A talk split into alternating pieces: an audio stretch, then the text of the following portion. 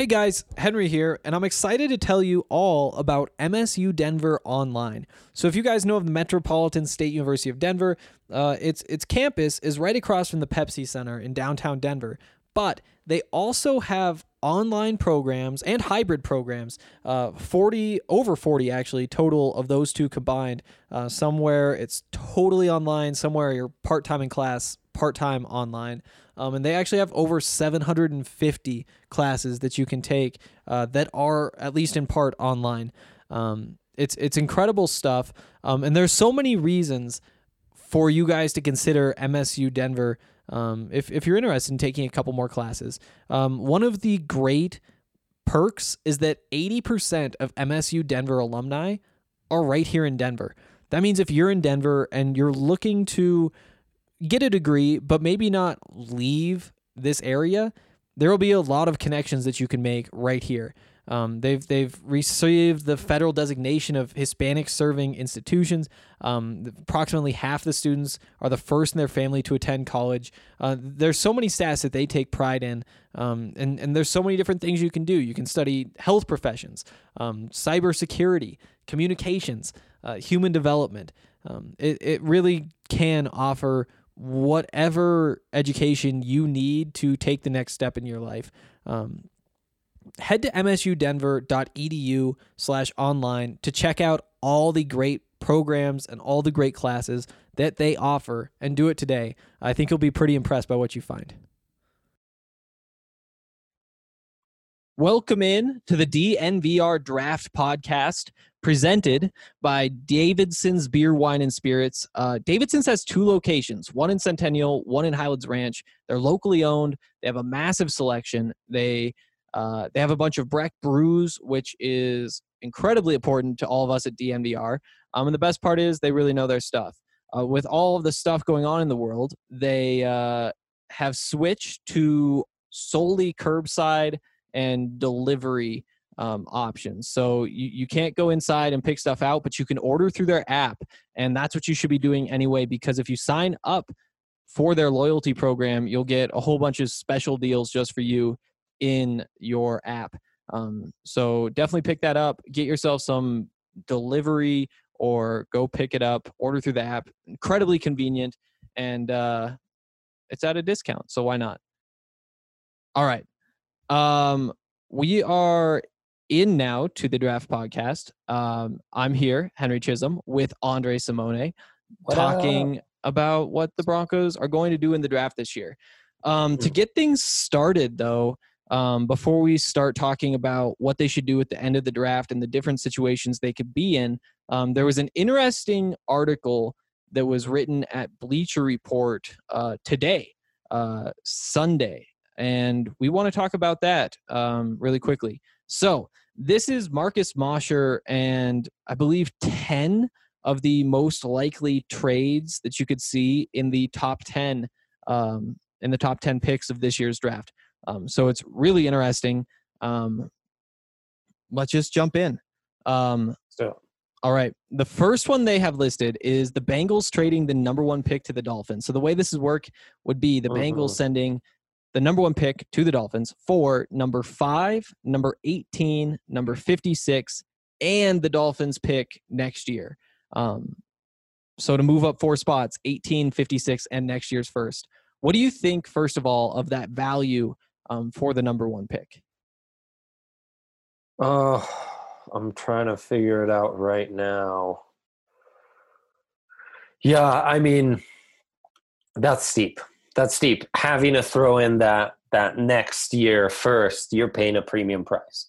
But obviously, to make a blockbuster trade like that, you're not just necessarily going to be able to go off of the the uh, just the trade value chart. You're going to have to throw in something extra, make it extra spicy, and you know this is one top five pick, another first round, two first rounders in addition to that top five pick, and then a borderline top fifty pick, still a second round pick.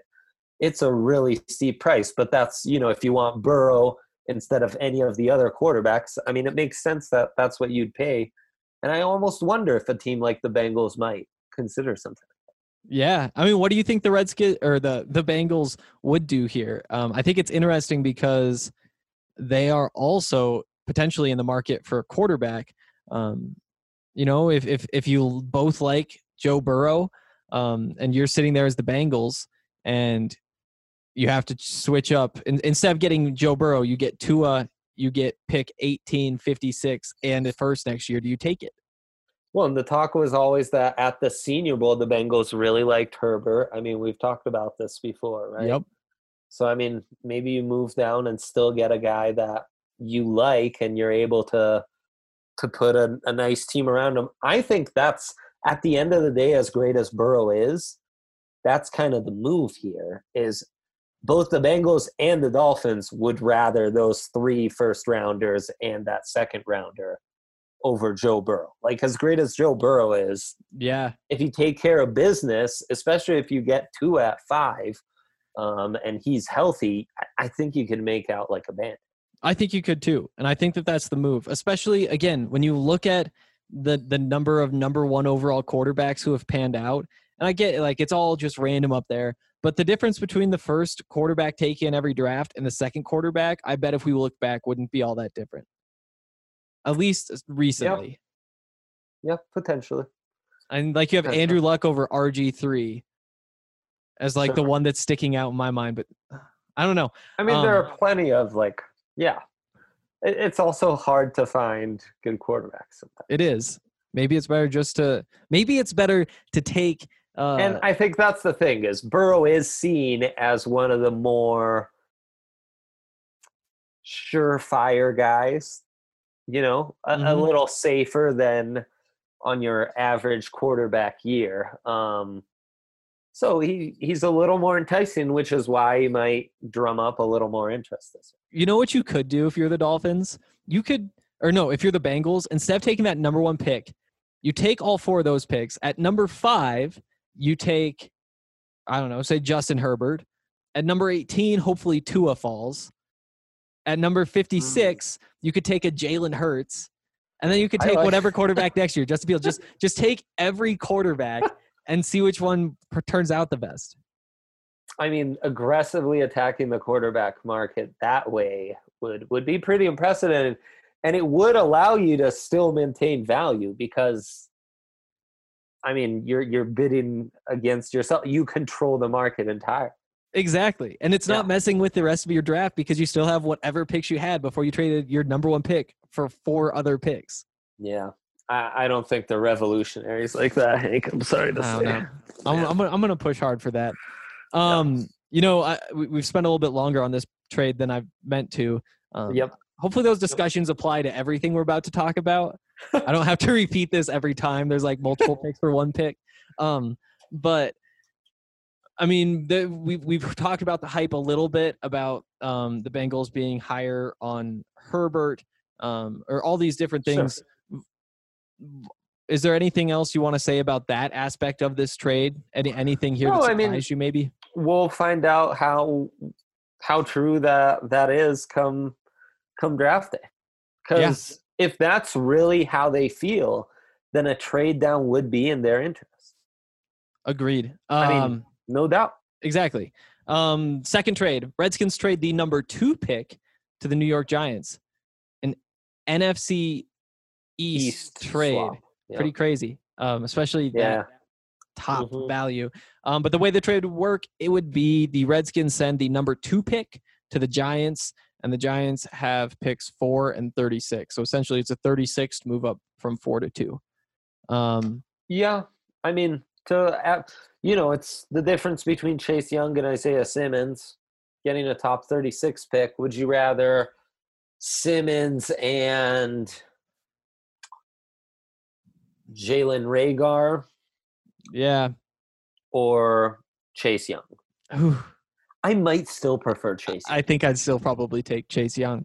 Yeah. Um, if if you're the Redskins, though, um, how does that change things? Uh, since they're still kind of building. Yeah, I mean, I guess it makes sense for them in in some ways to to keep building that way. It'd be tough to to pass on Chase Young. That could really come back to haunt them. um, in a lot of ways. Uh, so, Yeah, I I would not advise that kind of move. Okay. You'd have to blow blow my socks off to to get Chase Young. Okay. Uh, the third trade is the Lions giving up the number three pick uh, to the Dolphins. Um, in this scenario, they give up the number three pick for picks 5, 26, and 141. Sure. So this is kind of surprising to me. Just looking at the way that so so again, the Giants moved up from four to two. They moved up two spots at the very top of the draft for pick 36. The Dolphins moved up two picks from five to three, gave up a 26, which is much Yeah. more valuable than 36, and also a 141. So the value here is kind of strange to me. Yes, I mean, the, again, the last one seems a little too convenient. I don't think Yep. you're just going to trade in your division for a, a generational. Like we saw the impact Nick Bosa could have. Chase Young promises to be as good, if not better, potentially. Mhm. Um, you you just can't give that up for like 36 is a nice pick. That's a borderline first, Mhm. but still, it's not good enough to.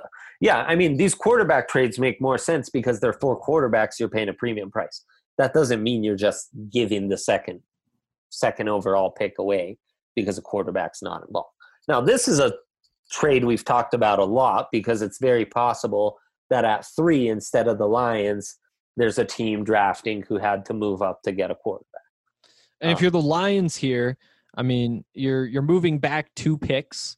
It's Um, perfect for them. Exactly, because there's there's one team that jumps in front of you, and that's a team that's taking the quarter a quarterback. That's the Dolphins, and then there's um uh, another team there too. So you're only losing one prospect you're interested in, and you could still get your guy. Uh, Right. Meanwhile, you add picks 26 and 141. Well, and that's why the the Dolphins are the qu- quarterback needy team that makes most sense Yep. because they only have to move back two spots, and the Dolphins have two first rounders. This is their lowest of the two first rounders. Easy breezy, kind of makes everyone happy.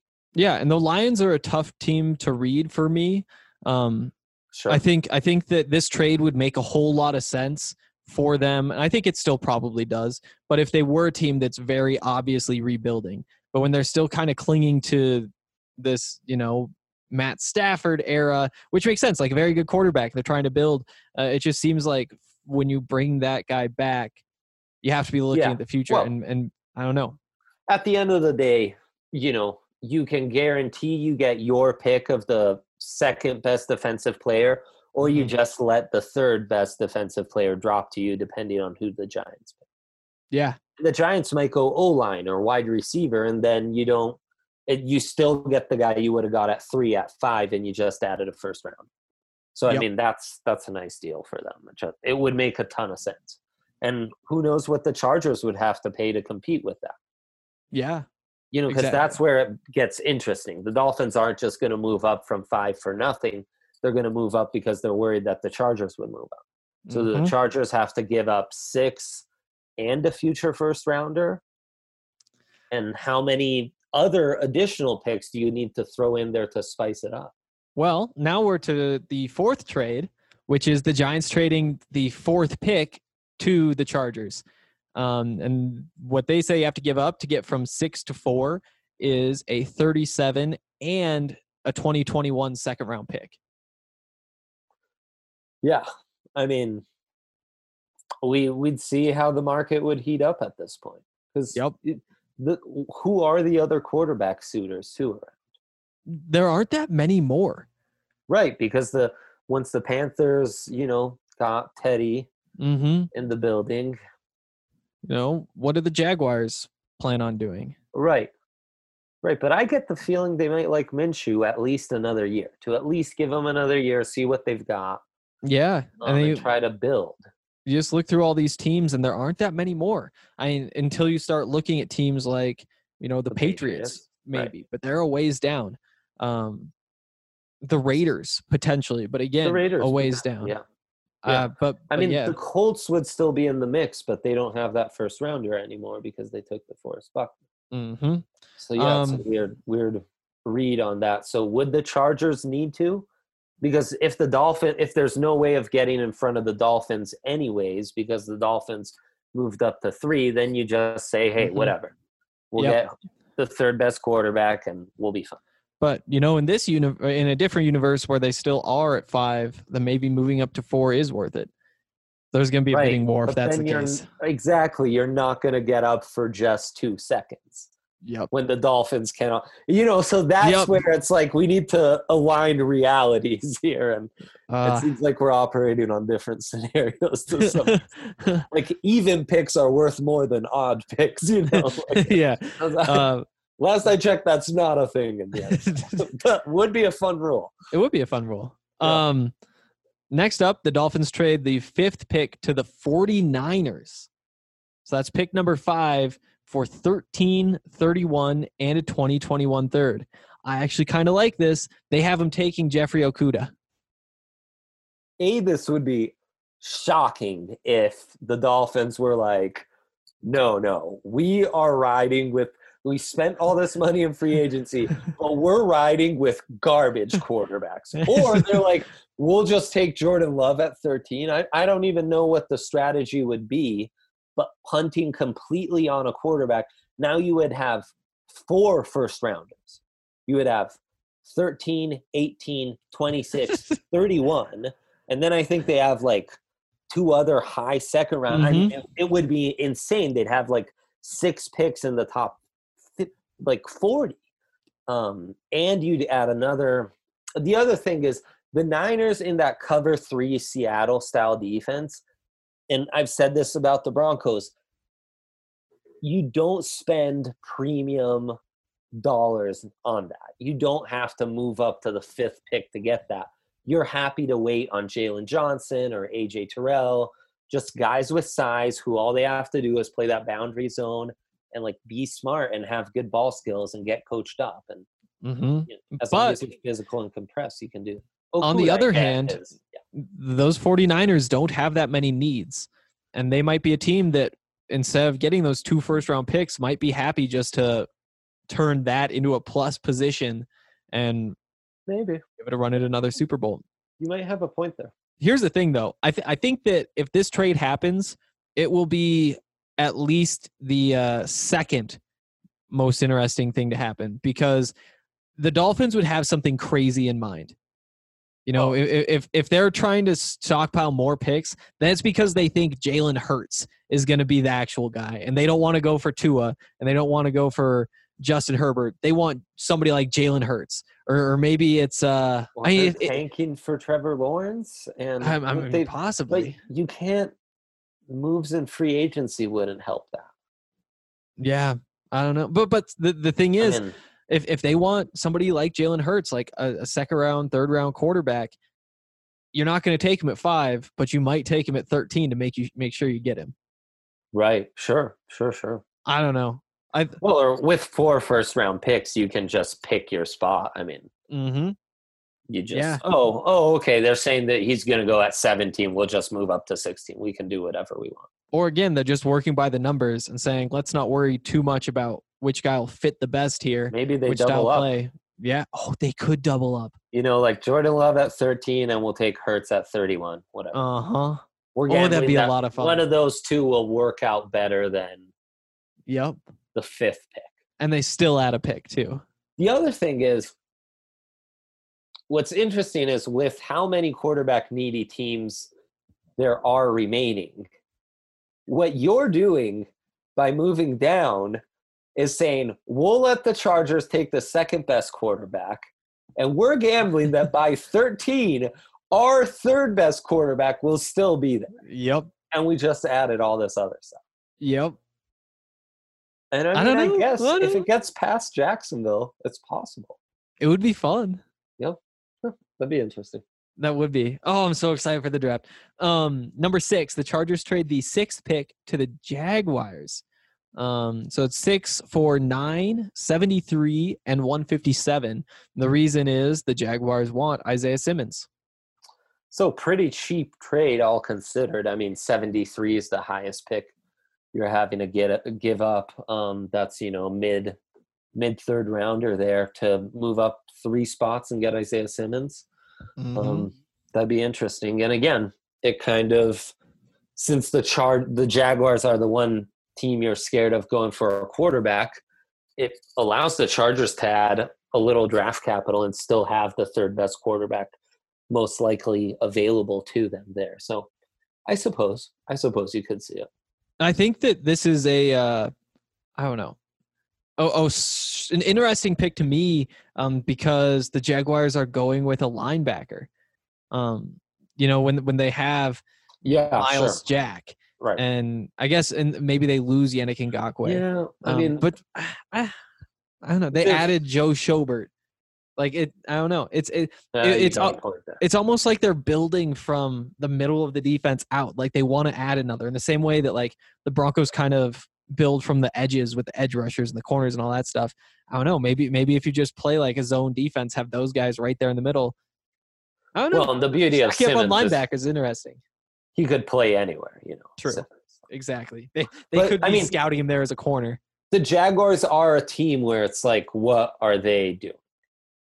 Yeah, yeah, and and that's maybe they are trying to compete soon. Maybe they think that that defense is coming back. The defense that was like on pace. They think Leonard Fournette can take a little bit more of a step forward this year. Um, I don't know. Mm-hmm. Um, it kind of feels like the Rockies, where it's like they have guys who should be better than they are, probably. I guess. Um, but yeah, wow. it does seem like if anything, the Jaguars would want to stockpile some more assets. Right. Then go. I mean, not that they're going all in, but you know, but they are they are a team where it's like, what are they? What do they want to do? Mm-hmm. Do they mm-hmm. want to move down? Do they want to move up? What What are they trying? What's the identity they're trying to build? That's why, like someone like CeeDee Lamb or an offensive lineman makes more sense. Because yep. it's like, okay, we really got to figure out our identity offensively. We're adding more weapons around Minshew, Fournette, and DJ Chark, and and we can't be giving up top 100 picks at this point.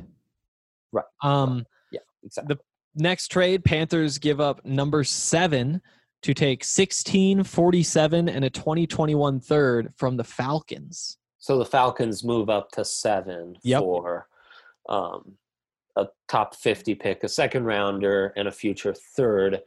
And they would be doing that to guarantee they get CJ Henderson which is and I could see this. I could see this more. Um, if if somebody's trading up for a cornerback, the Falcons would make a lot of sense. Um, you know that defense is kind of fallen apart.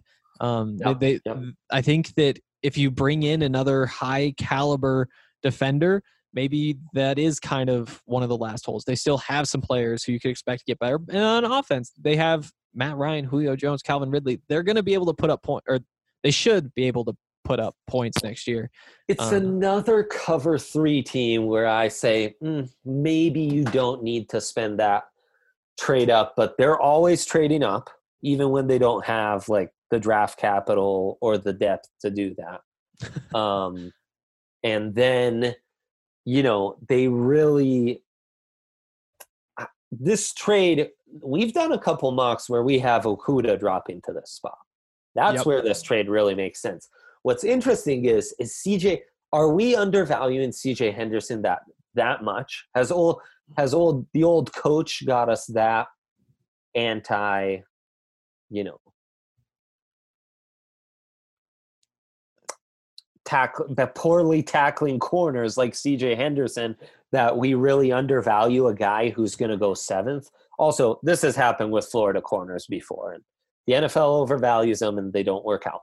But he's a guy who I really want to see how high does he go? How off were we on him? Because when I rewatch him, I can definitely see the appeal. Like he's super smooth, perfect man corner, but and the tackling and physicality, it's better than we give him credit to. But he also, once he's out of the play, just gives up, doesn't even pretend to try. But at the same time, he's incredibly fast. And, and oh, he's uh, a perfect man corner. And, and and that's why I think that teams are kind of overvaluing him the same way they're overvaluing these oh, speedy sure. receivers like even though maybe you are giving up a bit too much if you're trading up for henry ruggs but the truth is if another team has henry ruggs you need a guy like cj henderson who can keep up with him yeah i mean that's so, true no and I mean, we we've talked before about how important it is there are like elite premium traits that you pay premium assets for mm-hmm. and being able to have like long speed and smooth hips to to like play defense and cover the fastest guys in the NFL is a premium trait. And again, and if premium assets for it. if you're So, the Falcons and your job is just to not let somebody get by you down that sideline, you really don't need to be too fast. If you're, you know, you can- you can give them some cushion. You're, Right. you're, you're No, fine. It's not. as we've said, it's a position where, um, you know, and the Falcons are the kind of team that moved up before to do Mhm. these kind of things. Yep. So He's just not going to be forced to run around the field with whoever the other team's best receiver is. Yeah. know. He's it's just going to be tough. It's, I don't know. We'll see. Um, the next trade is probably the most interesting to us because it's the Broncos trading up from 15 to number eight. Uh, they give up the 46th pick to do so, uh, and and this is where they take Henry Ruggs.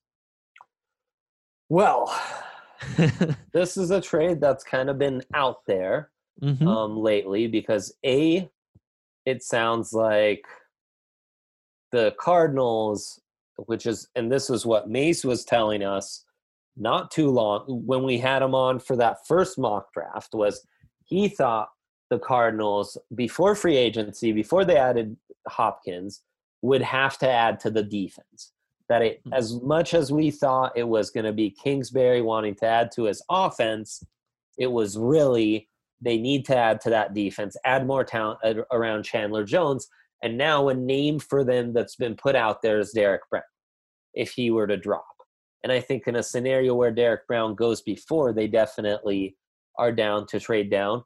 Derrick Brown's also a guy we've talked about in one of those recent mocks we did on the pod. Impromptu, we had Derrick Brown dropping to 15. Maybe that's their thinking. But, anyways, they're an interesting team because Kingsbury isn't looking for that to spend premium dollars on an offensive lineman. We talked about this off air. It makes a ton of sense for the air raid where you really don't need like high end offensive linemen. They're kind of like zone corners, right? Because we're getting the ball out quick. We're we're we're scheming guys open. Um, so it's interesting. Forty six is a decent price, but I don't like it. I mean, Yeah. again, would you rather Ruggs and Josh Jones, Prince Tega Wanogho, Austin Jackson, Ezra Cleveland, uh, Saahdiq Charles, um, you know, any of those guys, Lucas Niang, or I guess not Henry Ruggs and one of those guys. Would you rather Henry Ruggs and one of those guys, or I don't know, Andrew Thomas and Jalen Reagor or Michael Pittman or something like you yeah. know, I'd much I'd much rather have the one two combo than moving Yeah. up to get Ruggs. Yep. Or you could even do two receivers. Your options would be: would, would you rather have Henry Ruggs, or would you rather say, I don't know, worst case scenario, it's probably Mims the top on your board, and you take a Jalen Reagor, you take a Visca. Yeah, I mean- to. I mean, I don't know. I I don't like it. I think that's not going to be much of a surprise. Um, but it is interesting, and Yeah. I could totally see it happening.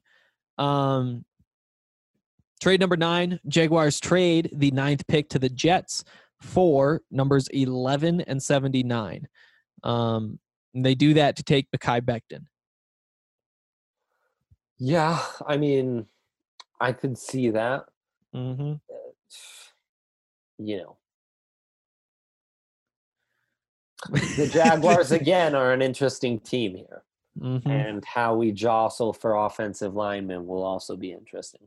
And it's a decent price for the Jets. Just pick seventy nine. That that's not too. Yep. Not too interesting.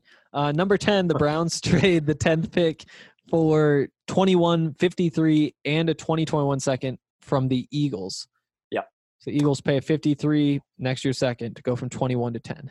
Makes sense. Um, makes sense. The article mentions, um, you know, a name for the Browns uh, that's been tossed out there as they like Ezra Cleveland, which makes a lot more sense at 21 than at Yeah. 10, as is a perfect zone type of guy because he's a super athlete, right? And his name is Cleveland. There you go. Yep. And uh, that's we, we've been talking about who would the reason the Broncos move up to get a wide receiver is because there could be teams like the pesky Eagles, another team like the Falcons who very aggressive pursuing trades who could move up and steal CeeDee Lamb. because they think that he's the last piece they need. They haven't been able to find consistent receivers.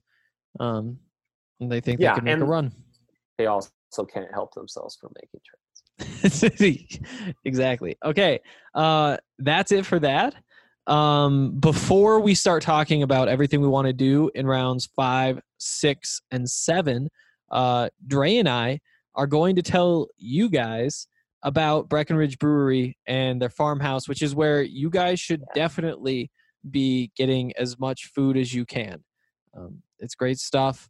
Um, you get five dollars off Yeah, if yeah. you use the code DNVR. Um, they Yes. now deliver to a lot of the Denver metro area, uh, so so you guys should be able to get them to deliver it to you. You can also pick it up there. Um, the food's so good, the beer is good. You can get five dollars off the code DNVR. Um, what else are you gonna do? Treat yourself. You don't get to go out and do fun things, so eat good food instead. Here, here. Uh, also, want to tell you guys about uh, the Colorado Raptors, Oh, which is man. going to be uh, a lot of fun. Um, I actually had a chance. I caught like half of the first rugby game we watched, but I Mhm. only got, uh, or no, I got the whole thing today, and it was pretty crazy. It was amazing. Those guys are so like the, the they're just such a strange shape. Yeah. Like it's like Yeah. everything between their like knees and their shoulders is just massive. They're boxy athletes. They Ryan are. put it out there that it's like watching a sport where I've, you know it's just fullbacks on fullbacks. Yeah. it has that vibe, but there's a difference. You know, there's lighter fullbacks who can Yeah. be more more of an impact. Your Kyle checks. You have your Right, right. your You have your, like, you have your Janos. who are like big in the middle. Oh, um, it's fun, man, and it's like it's like high end special teams play because mhm. guys need to be really like in in constant movement. You still have to be like gap disciplined Mhm. um, and really really sound tackler. The kickers are insane. The way they snap off like punt style kicks is great, and then it's got a lot of like option football type elements, which you love. Yeah. Um, Well, it's crazy because like the way they all line up, it's almost like everybody just lines up almost like a waterfall down the field. And then they just like toss to the right and to the right and to the right. And so like every 2 seconds, less than that, every second you're getting like the read part of the option. Like it's it's like the right. defensive end is right there and the Right. guys make the decision to keep it a run. It's just that over and over and over. And then eventually one of them actually breaks free and then they're just gone. It's pretty crazy stuff. that's great stuff. And if you guys want to check it out, you can do that. Well, I mean, you can't do that now, but you'll be able to do that soon um, out by Cherry Creek. And that is where the Colorado Raptors play. Um, they're a major league rugby team. Um, Yep. That's the top league in the U.S. Uh, the we actually have Colton Strickler covering that team for us. Uh, you guys should be checking that out. We're watching their games. Um, Yeah, and- we're we rewatching some old great games. You should join in on DNVR watches and yeah, man, just support them and check it out because it's going to be a great time. it is going to be a great time. Okay, um, let's jump into a couple of these scenarios now. Um, here's what we're doing. So, if you guys listen to the last draft podcast, then you heard how we were kind of talking through uh, the third Rounds and three and fourth four. rounds. Yeah. And how things could fall, and how the Broncos could set themselves up, and really where the value is. Um, Mhm. Today, we want to run through a couple of scenarios um, for rounds five, six, and seven. Um, Yeah. because the Broncos have four picks. Yep, four picks in those rounds. Um, and so let's just jump into it. Um, let's start with a fun one. Um, this is kind of like the Broncos' dream scenario. So just like imagine everything goes perfectly for the Broncos. They trade down from 15 to like 19 or like 18 with the Dolphins, and they still get Jerry Jeudy and they pick up assets. Like everything breaks perfectly. They get like Jerry Jeudy, Austin Jackson, Troy Pride Jr., Davis Gaither, Van Jefferson, Biadasz. Like every one of their needs is filled. And so they kind of just have four picks to take the straight up best players, highest upside. Like you're looking for superstars back here. Um, who are those late round kind of gems that you really like? I mean, superstars. Let's just pump the brakes for a second, okay? so you're saying there are no fifth round superstars in this well, year's I mean, we'll, I'm sure there are, but we'll find out. I'm not, you know, I'm a I'm a draft geek. I'm not Nostradamus here. oh no, well, um, next year We'll try Yeah, for better. yeah, Let's do it. I'm working on which learning, you know, working up witchcraft over here. So we'll see. Maybe that'll stick. Um, Can tell the future, and you're gonna waste it on draft prospects. exactly, precisely. Why? What else would there be? Yeah, like Uh, make ventilators. Well, I mean, eh, this it's a question that it's really like scenario fluid, right? Mm-hmm. So at the end of the day, it's who who do you like best in the late rounds? Who kind of fits uh, high upside wise?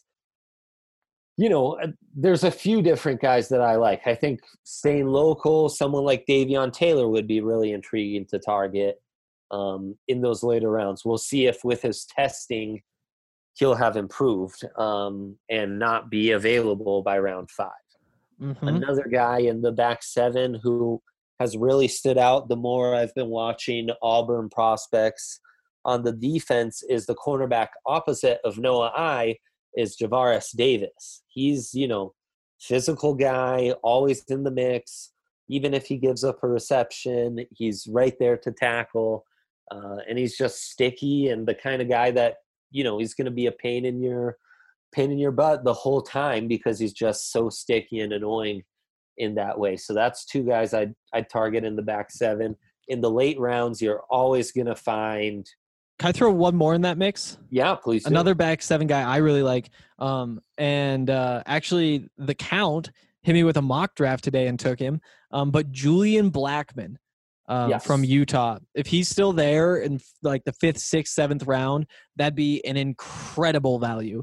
Well, we Um, like Blackmon. He's Yeah. uh, he's fallen a bit, and it, his film can be shaky at times, and he can also deliver just monstrous hits running downhill 20, mhm. 20 yards, and he's got some versatility in Exactly. coverage. He was just a little reckless as a single high. Yep, but again, he was a cornerback up until this year. He switched to safety at Utah, one of the best defenses in the country. And you know, uh, I think that it's sometimes really hard when you have a great defense to correctly weight the values of the players in it. And so with with that team, you know, Leki Fotu, um, Bradlee Anae, but then even in the backfield, you have a bunch of guys. Terrell Burgess, a safety who's probably going to get drafted in front of him. So they have all these guys everywhere, and it's kind of the same thing. Yeah, yeah. But you look at like the I don't know, say like LSU's defense, another great defense. And I'm I'm kind of tempted to say, hey, Grant Delpit, he was in a great defense. Maybe that helped him out. I'm gonna knock him back a bit. Same thing with Kristian Fulton. But when you get to these late round guys like Jalen Jackson, that or not Jalen Jackson, sorry. Um, but but you get to Julian Blackmon, yeah. yeah, Julian Blackmon, you you get to like kind of bump them forward and say like maybe this is why things work so well. Maybe he was that voice, like that presence. And then you remember like the guy was an all-American safety. He produced on that defense. Like there are mistakes, but also he's raw. I really like him and would love to see. I do too. He's dropped quite a bit, and watching film to figure out like, is this really one of my guys? There were a few like just kind of sloppy angles where he's going up, and I think the USC game he got burnt on two deep balls mm. where he's right there, but undercuts it too much, and Pittman like dunks on him and just Mhm. picks it up and like takes it for the touchdown. So you know that that's the type of stuff scares you, but um, you know if he can figure it out, it he'll he'll be intriguing. One guy I don't know if he'd drop, but staying on the defensive side, who I would love with the Broncos is Jabari Zuniga of Florida. Yeah. Yeah. And it's it's a strange one because he doesn't fit a need. You know, No. you don't And yet- necessarily need him. Where I like him most is rushing from the interior. Mm, It's just he's 260 pounds. yeah. so he needs to like get better at that but he's you know he's totally a guy that i think in certain rotations and fronts you could put in and you work on beefing him up a little and um i mean that's where he works best i told you already the story of how we we got together when i was interviewing him and talking about our Yep. kids and stuff and um, you know, he really flashes. He's another guy who rewatching more Florida tape like CJ Henderson And had a great combine. Looked incredible. Very fast. Yeah.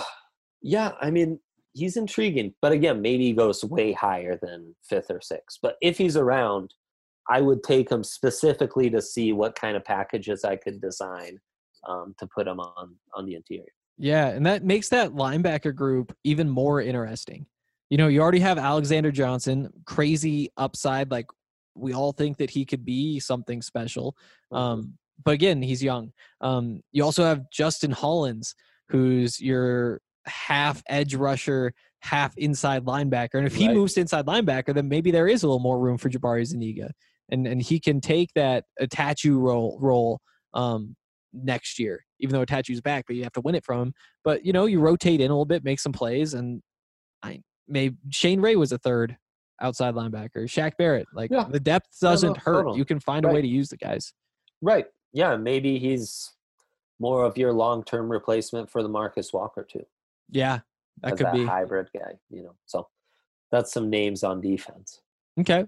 Uh, what about offensive guys? Any uh, any of the receivers um, that are kind of the late round guys that you really like?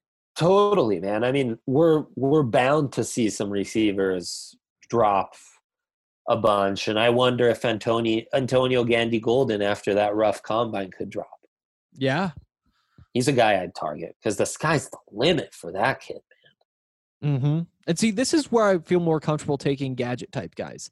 You know, uh, like like, Absolutely, like somebody like like Lynn Antonio Bowden. Gibson, Lynn Uh, Bowden would be dope at this. point. Exactly. And if he falls that far, then I like it. If if he's up in that like fourth round, then I'm not so sure that you know you can turn him into what you need him to be. And for Um, those who aren't familiar, Lynn Bowden kind of did everything at Kentucky Yeah. this year. Uh, kind of become became their quarterback, but um, you know, yeah, works best as a wide receiver, but yeah, more of a gadget, uh, do everything type. You know, I don't necessarily know that Malcolm Perry is a fit with the Broncos, but he's another Mace fun one. so. Oh yeah, the former former quarterback who turned receiver. He was quarterback at Navy, decided to be receiver in the NFL because the, coming out of the Right, option. that's where he's been trying out. But I mean, Mace thought that he could be a good Taysom Hill. Maybe that's the Mhm. guy you target more than Malcolm Perry. What about Khalil Tate or someone like that? Khalil that? Tate. Yeah, I've thought a lot about Khalil Tate. Um, you know, I, I he didn't really do what he needed to do in college. You know, he he couldn't win Mhm. games, but you could see all the f- things that he could do. Come, kind of Tools like like in a that. Steven Montez type way. Like where you're kind of always thinking, Sure, how are you not? How are you sure. not a better football team? Sure. um, and you kind of point at him. Um, you know, he would be a lot of fun. Yeah. Any of these just really good athletes you can get laid. Yeah. Um, I think Pat Shurmur can find a way to get something out of them. You know, a guy I really like, um, the more I watch him, he stood out at the Senior Bowl too, was Darius Anderson, the running back for TCU.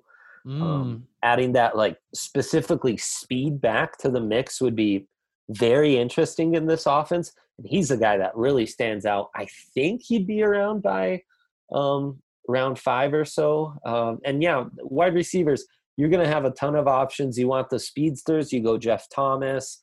Um, Quartney Davis, John Hightower, those kind of guys. You want the safer possession guys. You're going to have Tony Brown's going to be intrigued. Uh, you Yeah. probably don't even have to draft him. Juwan Johnson from Oregon's a guy who um, is really intriguing as a, a bigger dude. Jauan Jennings, who tested really poorly from Tennessee, is a guy who will be around at that point, really intriguing. Quintez Cephus um, of Wisconsin, Cephus Yep. he'll be he'll be around. Um, he didn't test well, but you know his tape is nice. He's he's a good, solid possession guy who's got nice frame to him. Uh, James Proche is going to give you some special Mhm. teams ability. Former teammate of Courtland Sutton's at SMU. Um, so yeah, you're going to have a ton of options at at wide receiver. Yeah. Um, there are a couple running backs I like. Um, I, I think that if you go running back, I would like. I, I think you need something on one side of the spectrum or the other. Um, I think like a Joshua Kelly, somebody who can just pound Love things up the middle. He could fit, and maybe he's the type of guy who you could get to play a little bit of fullback too in some formations. But dude, Kelly's got a little bit of that wiggle and even even a passing game value. yeah, I don't know. Maybe I maybe I'm too high on I Joshua mean, Kelly, but it's it's just a. it's it's hard to compare him to some of the other guys um, because he was kind of just his entire team's offense at Well. UCLA. He he just kind of had to do everything. They yeah, yeah. have much, but but he did very well doing it. Um, a couple more Pac-12 guys. You know, I've I've brought up J.J. Taylor uh, from Arizona, Yes. um, Yes. Salvon Ahmed from Washington. Those Mhm. little speed guys, maybe Yep. one of them is will pan out. You know, maybe they become your home run hitter, I guess. Um, Total. I don't know. I, I I do think that running back would definitely be in play back here. Um, Yeah, and this is always a great spot to target interior offensive line. oh, okay. Well, I mean, think of how many starters the Broncos have had on the O line who are drafted in this range. And then think that probably at least half of them have been good enough to be starters. Yeah, too. Paradis, Yeah. McGovern. I mean, those Uh-huh. guys got paid. they did get paid. Um, anybody in particular around here that you like? It really depends on who drops. I think Throckmorton could drop to Mhm. this point. Throck, I forgot that R in there. Um, dude, and rewatching him, it's like, yeah, this guy's good. He just had no business playing tackle at the Senior Bowl. But look, his tape was good enough at tackle where he deserved to be tried out. Yep. He just looked like crap, which is what we imagined.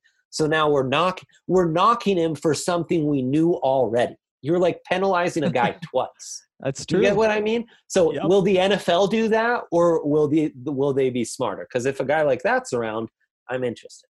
Michael Onwenu, big bulky guard from Michigan. I think he was a Shrine Game guy. Um, would be intriguing in this range.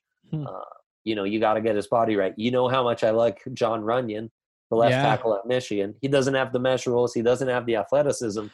I think that's a guy who's smart, gets in and pass pro, and like I develop him as a center. we were watching the Miracle at Michigan game on Saturday, and his Uh-huh. dad, also Jon Runyan, was a tackle at Michigan at that time. Uh, Different I don't too. it's pretty crazy to see Yeah, yeah. him. Yeah, uh, but um, tight end could also be interesting. Um, Yeah. I'm not sure what the Broncos are thinking here. I think that they, you know, they now have Vannett. And I think you're pretty happy with him as your second tight end. Do they expect to get something out of Jake Butt or Troy Fumagalli? Do they want to Right. keep Heuerman around and blow three to four million dollars, something like that, to do so? Yeah. Um, How much do they guy? like Andrew Beck, who played a lot last Yeah. year? Because Yeah. that's the position. Do you try to upgrade Andrew Beck? Because he's basically your de facto fullback, H back Mhm. right now. Because Albert O could be that H back. Yeah, Thaddeus Moss, who's undersized for a tight end, I think could be that H back. I, So there I are some guys like that. I also like Jacob Breeland from Oregon. I think he could fit as like a chess piece. Put him I at fullback. love Breeland. I, Mhm. I'm not privy to the to the medicals, of course, Yeah. and that's going to be huge for him. Yep. Uh, but the former Oregon tight end, I am huge on him. Yeah. And I mean, once once he got injured, the Oregon passing game was heavily impacted. and I was at that game. That was the Colorado game. Right. Yep. Yeah. Yep. Yeah. And but speaking of Colorado, he kind of reminds me of a Brady Russell, Matt Russell's nephew. Um, just like a little bit. He's he's he's the Nike hyped up Oregon version of Brady Russell. You know, they Bro, just like shined him and made him. him? Breeland's like yoked up and runs so well. Like he's, exactly. he's humongous. Like Give Russell, with all due respect, is a good college tight end, but he's not this.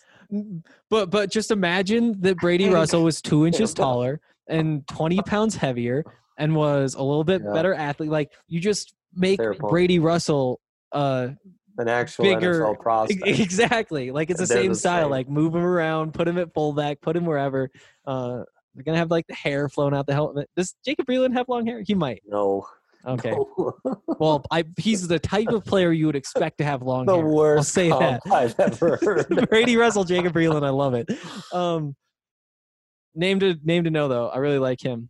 Um, Do you have any other? These are kind of scenario neutral. So we've we've abandoned Yeah. scenario. Are we okay with that? um, this no, this is dream perfect scenario. The Broncos Okay. are already flawless. What do you Are there think? any other scenarios that I should save some names for? I actually coming into this was names? thinking that the Broncos are probably going to be flawless by the time we get to the draft. So this is the only realistic scenario. Okay, here's Okay. a here's a more interesting one. Here's a more interesting one. Uh-huh. Um, in this scenario, uh, the Broncos trade up. Um, let's say they make that Cardinals trade to take. Um, let's let's say it is Henry Ruggs. Um, Yeah. then because they lost those picks, they traded two thirds. Uh, they get Ezra Cleveland, they get Biadasz, they get Troy Pride Jr. Jeez. But now you're coming into five, six, seven, and you only have Yeah. a receiver, a tackle, a corner, and a center. Yep. What are you thinking? Are you panicking that you don't have another receiver? I'm not panicking, but that's def now it's not we're not messing around. That's a priority. Linebacker's a priority. Okay. Uh, you you you know- throw linebacker in there too. That's interesting. yeah, yeah. I mean, I think I think when you have those five top hundred picks, that's one of the five needs you address. Okay. In fact, you uh, you still had four picks there. You That was Ruggs, Cleveland, Troy Pride Jr. Was there a Biadasz in there? yep. Well, that's four picks. Yep. You got to eliminate one of those. that was that was through the first four That's- rounds. That's like the San Francisco. Oh, four rounds. Yep. Yeah. So that's now five, ambitious, six, seven. but but still, okay, Yeah. point taken. Maybe instead of Biadasz, it's like Nick Harris, and instead of Yep. Troy Pride Jr., it's uh, Michael Oge from Yeah. uh, That could be. from Iowa. You know, just to downgrade a little. Yeah, I mean, we're addressing linebacker here. We're going to see is has Francis Bernard fallen? Okay. Um, has Willie Gay Jr., the combine standout from Mississippi State. There's some off field stuff. He wasn't really starting in his final seasons, but, you know, there's talent there. The guy ran in the four threes. Justin Snod from Wake Forest. He's a Could guy I really like. He he ran a, a very quick 40 time. I want to say he was right up there with all the top guys. Um, you know, he, he he's he's the type of linebacker that I feel like the Broncos haven't had enough of recently. Somebody who is athlete first and tackler second. Um, and who Mhm. knows if that's something they would ever consider, but I think Right. it'd be worth at least bringing one in. Well, and we got to start thinking outside the box. So maybe the linebackers we liked aren't there, but are there some of those hybrid guys left? Mm-hmm. Is Tanner Muse a guy we target? Is Ah. Tanner Muse still around? the safety from Clemson. He's You're another right. one who's uh, Converted who's linebacker. coming from a very good defense Mm-hmm. um, and probably put in the best situations he could be put in, um, which are pretty much the situations the Broncos would probably want to put him, to be honest. But Yeah. because he is falling so late, maybe he is being underrated for his contributions to a great defense that had a bunch of other talent. Totally. You know, K'Von Wallace fits that mold. I'm I'm Yep. high on K'Von Wallace. The more we talk about him, the more I Mhm. watch tape. He just pops every time. He can do so much. You know, he's not. There's honestly, you know, you if you told me um, Xavier McKinney, you trade down and you get to take Xavier McKinney at 25, or would you rather wait till round four and or round three and take K'Von Wallace? I'd rather K'Von Wallace at Yeah. and I think because I think there's not that much difference between the two. Huh. Okay. Like at Uh, the end of the day, they're, they're used similar. They're similar weapons, you know. Yeah. I also want to shout out uh, Dante Olson here. Uh, I think he, Yeah. I, I know uh, there are some Grizz fans. Shout out to the Count who are also Yeah. hoping he goes to Yeah. Broncos. But I was just thinking about it today, and just imagine if you have Alexander Johnson and Dante Olson in the middle of the defense. Like they're combined, like like they're what averaging six foot three, like averaging 240, 250 pounds. Like they're so they're like pretty long Different. for how big They're long. Like they're just like swatting balls down left and right. I don't know. I, I mean, Yeah. you, you, you're projecting a little bit for both of them in coverage, you but are. if if Does it panned Dante out, have the cover skills. That's the big question. you're not giving up a three yard run ever. Two yards and less every single play. I guess that's true. Um, against the Chiefs, might just take that. They would. Um, I mean, that that actually be more than they usually. Yeah. yeah, yeah. Yes, that's right. So yeah, but Dante Olson could be in the mix. And just as we're prioritizing linebacker, we're prioritizing that second wide receiver. Yeah. Um. All right. And I mean, Uh, this is this is also one of those scenarios where, you know, do we try do we try to move up preemptively before Mm-hmm. the fifth round even hits into the late third, into the early fourth, where maybe someone like Van Jefferson or Tyler Johnson or Gabe Davis or Gandy Golden, um, do we prioritize and get a little more aggressive to move up and get a second wide receiver? or that that linebacker just to make sure we address that that other need. Yeah. Yeah, and I think that would be the move here. I I, I do think that having one receiver coming into this stage of the draft would I mean it, it might cap the Broncos draft grade from me to at like a B plus. Totally. Yep. And you'll Um, find a guy there, you know, you'll find Yeah. But it's not somebody that you're confident in contributing Sure, early sure. next year. Um yeah, um let's go through another. This is kind of a more practical um. Way to go about this. Uh, this is kind of like what we're hoping for um, decent breaks. And let's say you get um, one of the big three receivers falls. Um, you're you're able to pick up uh, Lucas Niang in the second round. Uh, your third round pick. Um, uh, some somebody slips a little bit. Maybe uh, KJ Hamler or uh, Okay. you know, or uh, actually like a Chase Claypool, one of the one of those sorts of receivers. Um, Okay. We'll go. Uh, you get one of your centers. You Yeah. get uh, let's say Davis Gaither at linebacker. Um, Okay. we'll give him a cornerback, and um, I don't know. Well, do uh, no? That's all the picks, isn't it? You got Yeah. your two receivers, yeah. So so that let's say you're kind of sitting right there. Um, what what are you looking at now then? So I mean, defensive that line. seems like kind of a, a dream scenario right there Exactly. already. Yeah. Yeah. I mean, you're looking at defensive line. Um, some of my favorite guys like Christian Rector, those late round gems. Uh, Khalil Davis from Nebraska has some good, um, you know, skills as a pass rushing interior defensive lineman. Rashard Lawrence of LSU might not go Mhm. very high because he's not sexy, doesn't bring a ton of pass rush value, but he's a very sturdy, solid interior defensive lineman who would be a good rotation piece. Great guy to have opposite Dre'Mont Jones. Um, those would definitely be some guys I'd target. Um, and you know, maybe you strengthen the interior O line again. Okay, that was gonna be my next question. to. Um, maybe you try to find a, li- a running back or another wide receiver who gives you special teams value at that point, and that gadget quarterback could come into play too if you if you really want to get creative with it. so if you're sitting here, you already have your tackle, you already have your center. Are you more interested in adding an interior guy or another tackle? If I'm adding another tackle, he has some versatility to play inside. Okay. Yeah, Um, I'm I'm really kind of trying to plan ahead for, um, you know, Wilkinson leaving or what have you. I guess I might go tackle though, because Huh. really at this point, a, a plan for after a, a succession plan, not just for Bolles but for Ja'Wuan James, wouldn't be uh, a bad pl- a bad idea, especially with a guy like Munchak to develop. All right. Um, before we move on to questions, um, just sum up this like end of the draft uh, compared to like last year's draft, the draft before. Do you feel like there's more talent or less talent, or about the same amount uh, at at the end of this draft? Yeah, I'd say it's about the same amount. It's pretty deep. What's nice in this class is um, the intrigue is really who might drop from those stronger positions like wide receiver and offensive tackle. Um, and there's also, you know, some of their targets in those later rounds, um, like corner, like linebacker. Those are positions where you usually are able to find value in, that later range. So, I mean, again, it kind of sets up nicely for the Broncos. All right.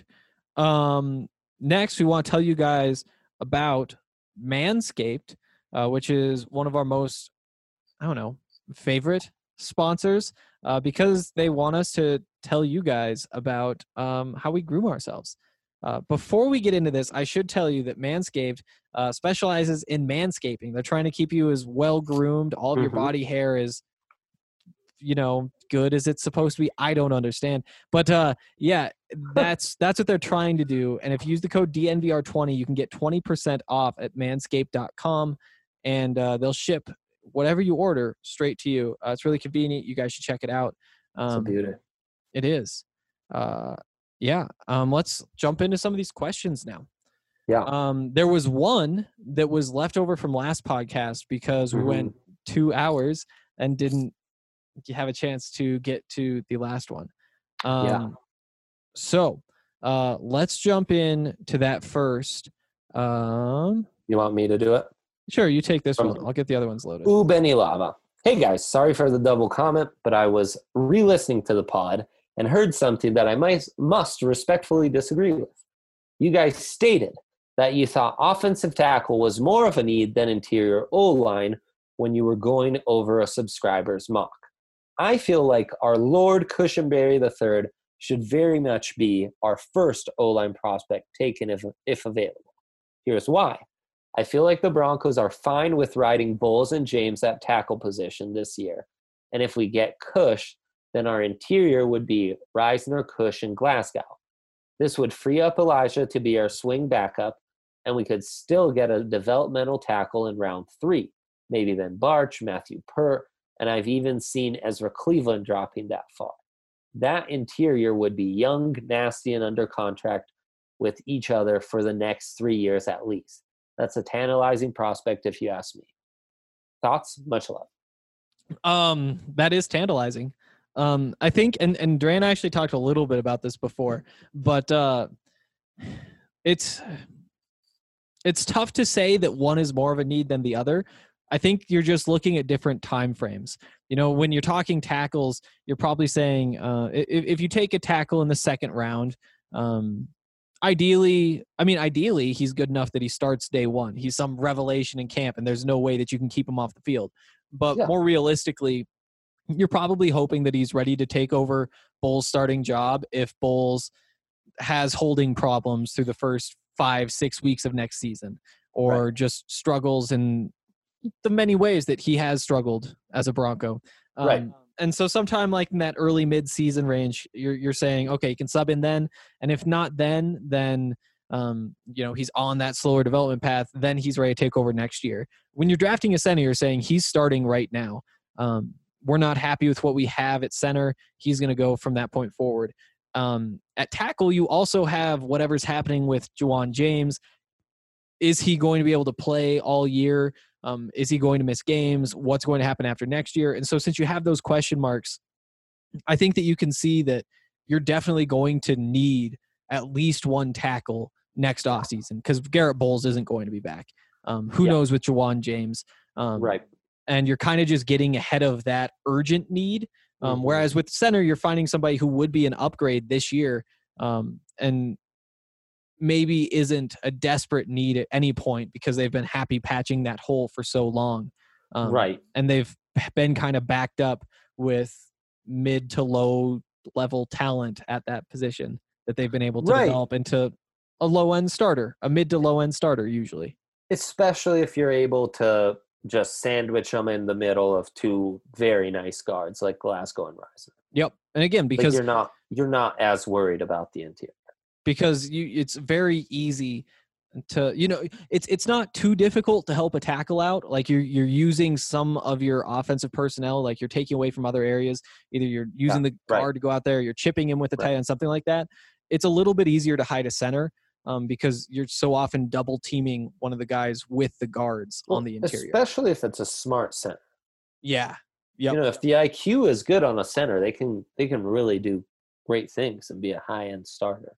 Um, especially paired next to some guards. So that that's the argument is do you wanna you know, and the other thing is I think it's wishful to think that mm, um, Ezra Cleveland would drop to to the 3rd Mhm. round as we were talking in that scenario of Cleveland moving down to 21. I think it's more likely he goes in the top 30 than it is that he drops um, to the third round. Ben Bartch is a guard. hmm Uh, Matthew Peart, yeah, I mean he'd be a decent developmental offensive tackle. I don't know if Peart has the goods to ever be a left tackle in the NFL. So really, it just what does that mean? That then are you in a spot where you now have to pick up that fifth year option, or you go into next year's draft and everyone knows you need a tackle, or you spend uh, dollars in free. You know, I just think you got to patch up that hole and take Yep. advantage of this need. Cushenberry's good. Um, he's far from you know I- I've seen better center prospects, and hmm You know. And I, I, I do think that it's worth noting that when you're talking about these tackles, the the way you say, you know, maybe you, you don't see Peart or uh, Bartch being left tackles this season, no matter what. But when you look at the centers, we've talked about getting starting centers like Matt Hennessy in the fourth round, even. You know, those guys right. will be ready Right. to go. Um, tackles are just a more refined skill set. And I really like that you brought up how hard it is to navigate an offseason with a glaring need at left tackle. yeah, Because no, I mean, that's one of those positions where you kind of have to overpay to get somebody, and Yeah. teams say, "Oh, we'd never do that," and then they get trapped in the position where you know if you're the Broncos, things go well next year, and you're picking it, say 2022. Um, you're not getting a, a great tackle prospect. It kind of depends on how this draft falls. We're lucky that there are four this year. There, there could be one. It could just be Penei Sewell as a true first round prospect. Um, and in that case, you have to spend the money in free agency to fill that hole that's created by Garett Bolles leaving. So yeah, I think it's just such a big need in the future that you should just ad- address it now. And if you have to still manage it in the future, then you have to. But at least you have some help.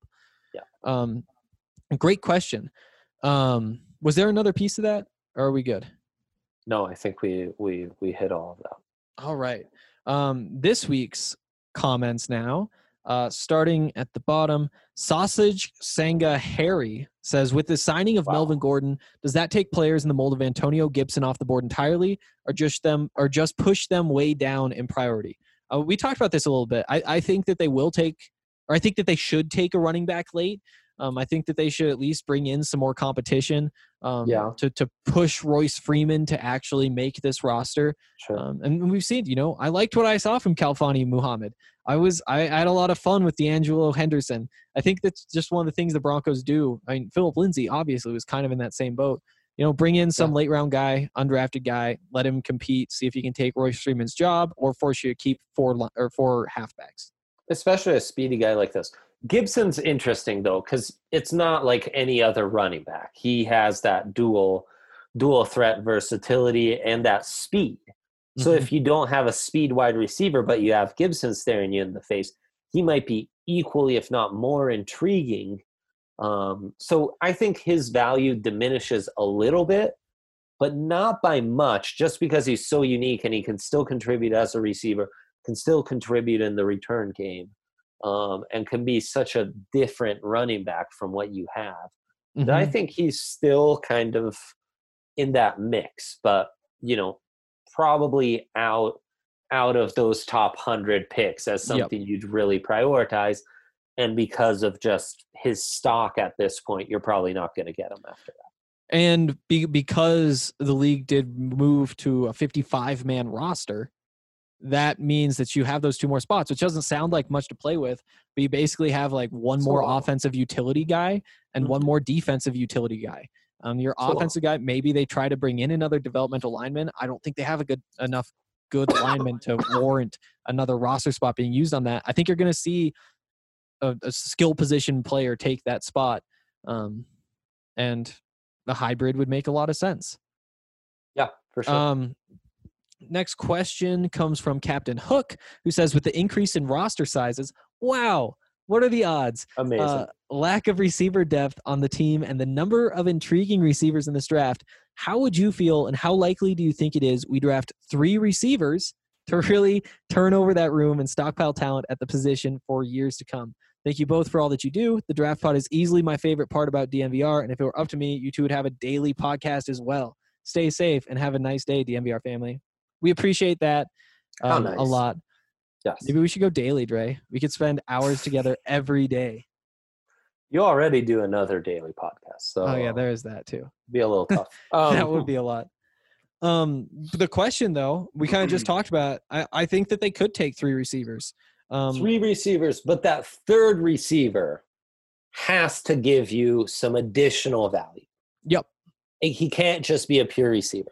Has to give you some return value, or he's a bit of a hybrid. He's a Lynn Bowden. He's an Antonio Gibson. He's one of these guys that that has multi-positional versatility. And I think if if you go three receivers, the most likely route that the Broncos would take um, with this roster is keeping that offensive line uh, number steady. Probably carry that same eight linemen, maybe nine linemen that you typically do. Um, Yeah. But then the difference is you probably only keep three running backs, um, like Melvin Gordon, Phillip Lindsay, Royce Freeman, maybe. Um, and then at receiver, you keep um, your your two picks at receiver, say like whatever it is, Jerry Jeudy and Van Jefferson or something. Um, then you have Courtland Sutton, you have uh, Tim Patrick, and then you have your gadget guys, your fifth, and then probably DaeSean Hamilton, and then do you keep Diontae Spencer as like a second gadget guy, and then you have like That's the thing. true receivers. I mean, that third receiver would be in competition with one of those guys for sure. I, yeah, and I think you're probably, Probably bringing somebody Spencer. in exactly with Yeah. Diontae Spencer, and you know, I I think that there should be competition for Diontae Spencer. I think uh, he's flashed a bunch of traits that we like, um, but at some point you have to turn into a football player if you're going to turn to a football player. Can he be a a real gadget player on offense, or does he not quite have that skill set? So bring in somebody to push him. Um, Yep. I like it. Uh, next question is Count Locula, awesome, who says, Gents, I love thinking about our offensive personality with Visca, as in the picture you painted in the last pod. Describe, in your mind, the differences in personality the team would take in the following draft scenarios. Jeudy Peart is the first. The second is Ruggs Biadasz. The third is Lamb Cushenberry. Fourth is Andrew Thomas Michael Pittman. The fifth is Jedrick Wills KJ Hill. Thanks, boys. That last pod was an instant classic, a banger, as the kids say. Love the count. Okay, this is an interesting one. Yeah. Like how it shapes the team. Um, so Jeudy Peart. Um, I think that you're starting to look at maybe a more. No, oh, You're playing right into the Shurmur identity with that, right? With Yep. Jeudy being able to give you more spacing, more route running, Yep. versatility, um, opens up things for the bigger, the bigger guys who have the deep speed but lack that quickness to get open. He And it fills almost- those spaces they can. and it almost has a like 2015 vibe to it in the way like the offenses were run there. Kind of like how the Broncos offense with Peyton Manning. I guess that was kind of late Peyton Manning, but before that was kind of like run very spread out, um, very downfield. Um, I, I I picture like Aaron Rodgers running that type of just everybody running good routes, running patterns, and getting open. And it's all just like that space type stuff. Um, spread Now- the field, get guys open. I th- I think Jerry Jeudy would be great. That identity then is needed because Peart is going to be another kind of question mark developmental offensive tackle. Yep. Um, if you're starting him this year, you're kind of going to be in trouble. It probably means you're already starting Elijah Wilkinson, and now you have to start Peart on top of that. Another developmental kind of question mark. We've seen a lot of those in Denver. um, Yep. Through the years with trying to fill that void with Bullsman, Malik Watson, Ja'Wuan James, and the list goes on. Ruggs Biadasz, so the speed, much more of a boomer bust type of offense. Yep. Like we can hit you with big plays with everyone. We also might struggle to get three yards um, on some Mhm. drives. I think Um, I think that uh, you're looking at an offense where you're running a lot out of shotgun, um, a lot of like yep. spread things down the field. Yep. Um, you aren't necessarily putting fullbacks out there and trying to pound things. It's more, let's just run this inside zone, and one there's going to be a hole up here, take it, and there's Right. going to be some space. and it's a lot of three receiver, which is really more like four receiver because we're Mhm. flexing Fant out. We might do trips to one side and then you flex Fant out to the other side as the that only wide receiver Mhm. opens that up. Biadasz gives you a bit more of an identity on that O line. Um, you know, sound with the snap uh, can be kind of a grinder there up front, and his deficiencies in pass pro or lateral movement will kind of be uh, masqueraded by those two guards next. Yeah. Uh, next is Lamb Cushenberry. I, th- I think that this is where you could see a little bit more of like the power type sets. Yep. Um, Yep. I, I think you're trying to. s- Volleyball. You have your little bit bigger receivers. They're going to be able to block. Obviously, uh, you trust them to set those edges when they're in tight. I, I think that you're seeing um, kind of like what the Broncos were this year. Almost like you're just upgrading the middle of your line, trying to get more more room to run in there, but Yeah. also upgrading your uh, Tim Patrick and turning him into a CeeDee Lamb. Yeah, yeah, totally. And with that O line, all of a sudden you become pretty mobile. You could run a lot more wide zone with Cushenberry, you know, Bolles, regardless of what you think of Bolles, super athletic. Bolles, mm-hmm. Risner, Cushenberry, Glasgow, James. Those are some great athletes. You can play a lot of zone, a lot of wide zone. Yeah. Get them out in space on screens. You can do a little more of that, a little more finesse run game with those dudes. Yeah. Okay. Um, Andrew Thomas and Michael Pittman. Bully ball on top of bully ball. Yep. Um, because Pittman's more of a bully than anyone we've talked about. Um, and Thomas is like he he changes your identity up front mm-hmm. because you've just got such a big guy. Um, he's going to compete and he's going to be a mauler in the run game. And maybe seeing more of those stretch runs, trying to run behind Courtland Sutton, CeeDee Lamb, but also behind um, Andrew Thomas. You know, maybe yeah, not not not just dives up the middle, but trying to get the stretch plays, trying to get Melvin Gordon to the edge. Yeah, those um, the you worry are your receivers diverse enough at that point? You do. They they might they're a little too. Can we can we get anything going? How how are we getting open to convert third and five? You know. Yep. Yeah. Ex- exactly that. Exactly that. Um, fifth is Jedrick Wills and KJ Hill. Again, kind of like Jeudy we're leaning into that Pat Shurmur identity. Mm-hmm. We can go, um, you know, just 11 personnel all the time, three receivers, which most of the time is going to look like four wide more than three wide. Um, versatile, can get open, what runs well. On the O line, though, your identity changes completely from like cushion it. Yep. With Wills, you can run a lot more power. You want to put this guy on poles, get him downhill to really be kind of a tone setter um, in that sense. And yeah. All right. Um, next question, also from Count Locula, says uh, I hate to think about this, but would a shortened season, or God forbid, a canceled season, change anything in terms of who you draft this year? Love the count. That's an interesting one. Yeah, let's think this through. So there'd be a couple scenarios here. One is none of the contracts get paid. So basically, like Melvin Gordon still has two years on his mm-hmm. contract, mm-hmm. and Drew Lock still has three on his rookie contract, and Phil Lindsay's still under control for another two years, so on and so forth but you have a second draft. Yep. It's a forgotten season. You you still have the 2021 draft with guys like Penei Sewell, Trevor Lawrence, all these dudes, right? Maybe it's just three rounds. They do what the MLB draft is planning on, where instead of 30 rounds, it's just five rounds. Um, and this could be just three rounds, just two rounds, or what have you. Um, and then, if that's the case, if you're planning ahead for that, that means in 2020, we don't care about need. Yep. Like we couldn't care less about need because we're just we we've got a second draft right around the corner. Yep. The other scenario is it's just a lost season and guys like Jurrell Casey, AJ Bouye, Von Miller, Ja'Wuan, J- you know, like the vets on the team are just a year older. Yeah, You're never going to get that year back and you need to start thinking of okay well uh, we just lost a year of Von's prime. We just lost a year of Jurrell Casey's prime. Do we start to think of long-term replacements for that, um, and change your draft strategy that way? Yeah, I mean, I, I guess those would be the two scenarios. I, yeah, I and I think what's most likely would be that um, all the contracts, like maybe there's some payout for them, but this year just doesn't count toward your contract.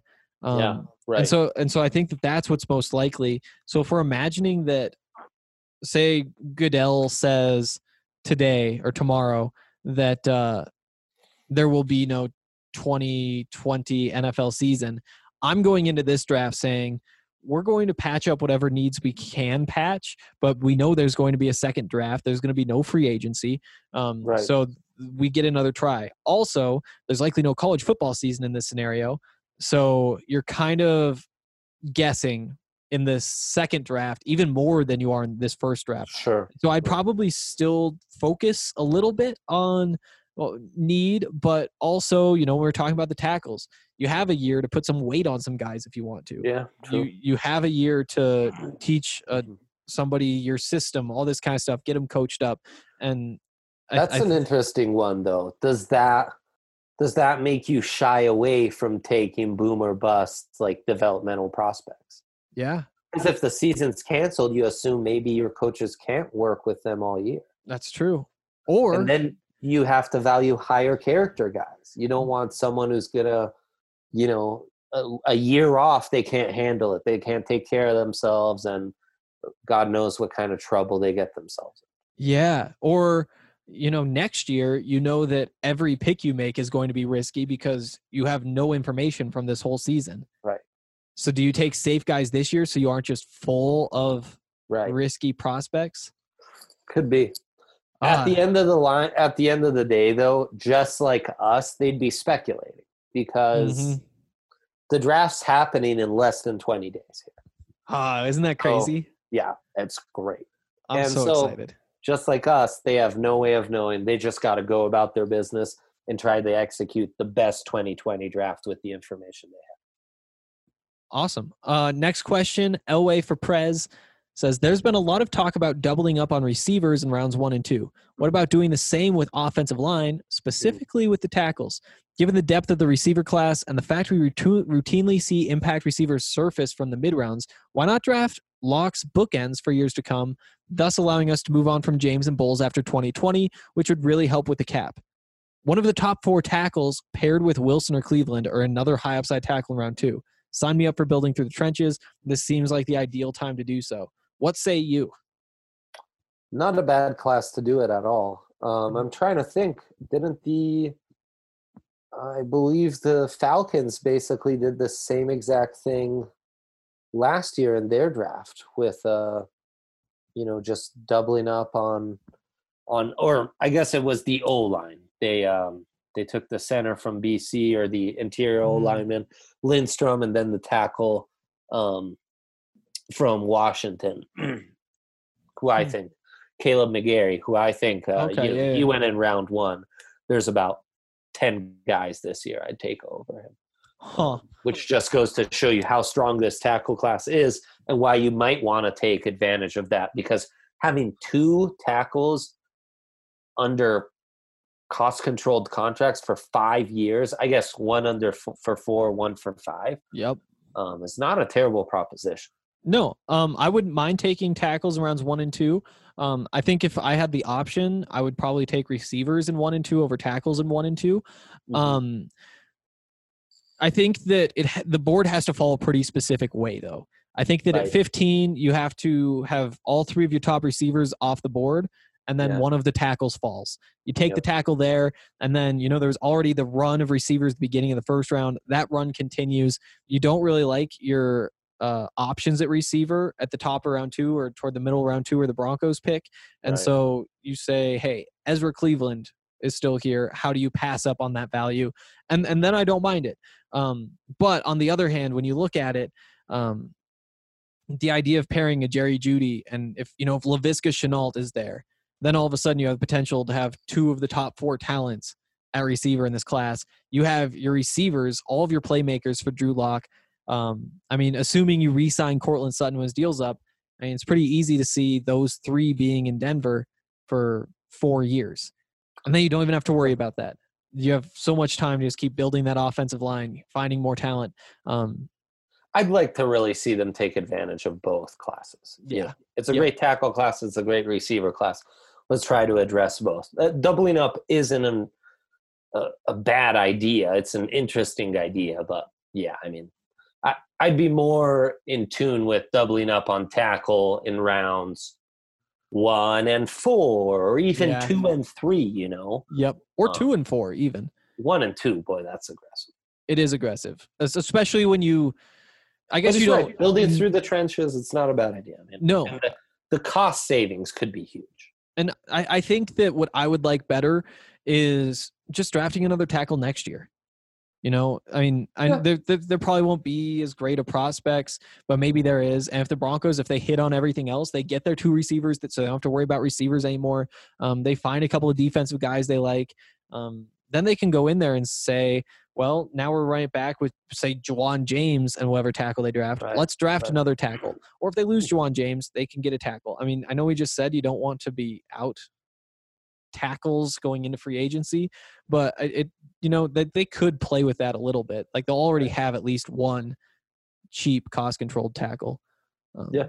Whereas receiver, they need somebody who can play yesterday.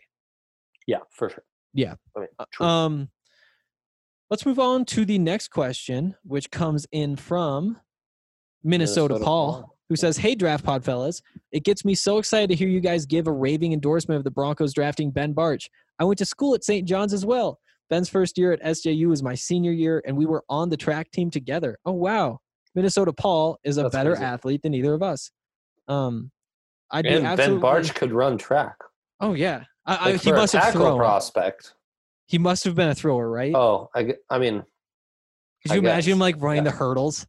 Right. We were on the track team together, not we ran track together. Okay, okay, okay. Makes sense. Okay. I don't know. I kind of like imagining him as a sprinter better.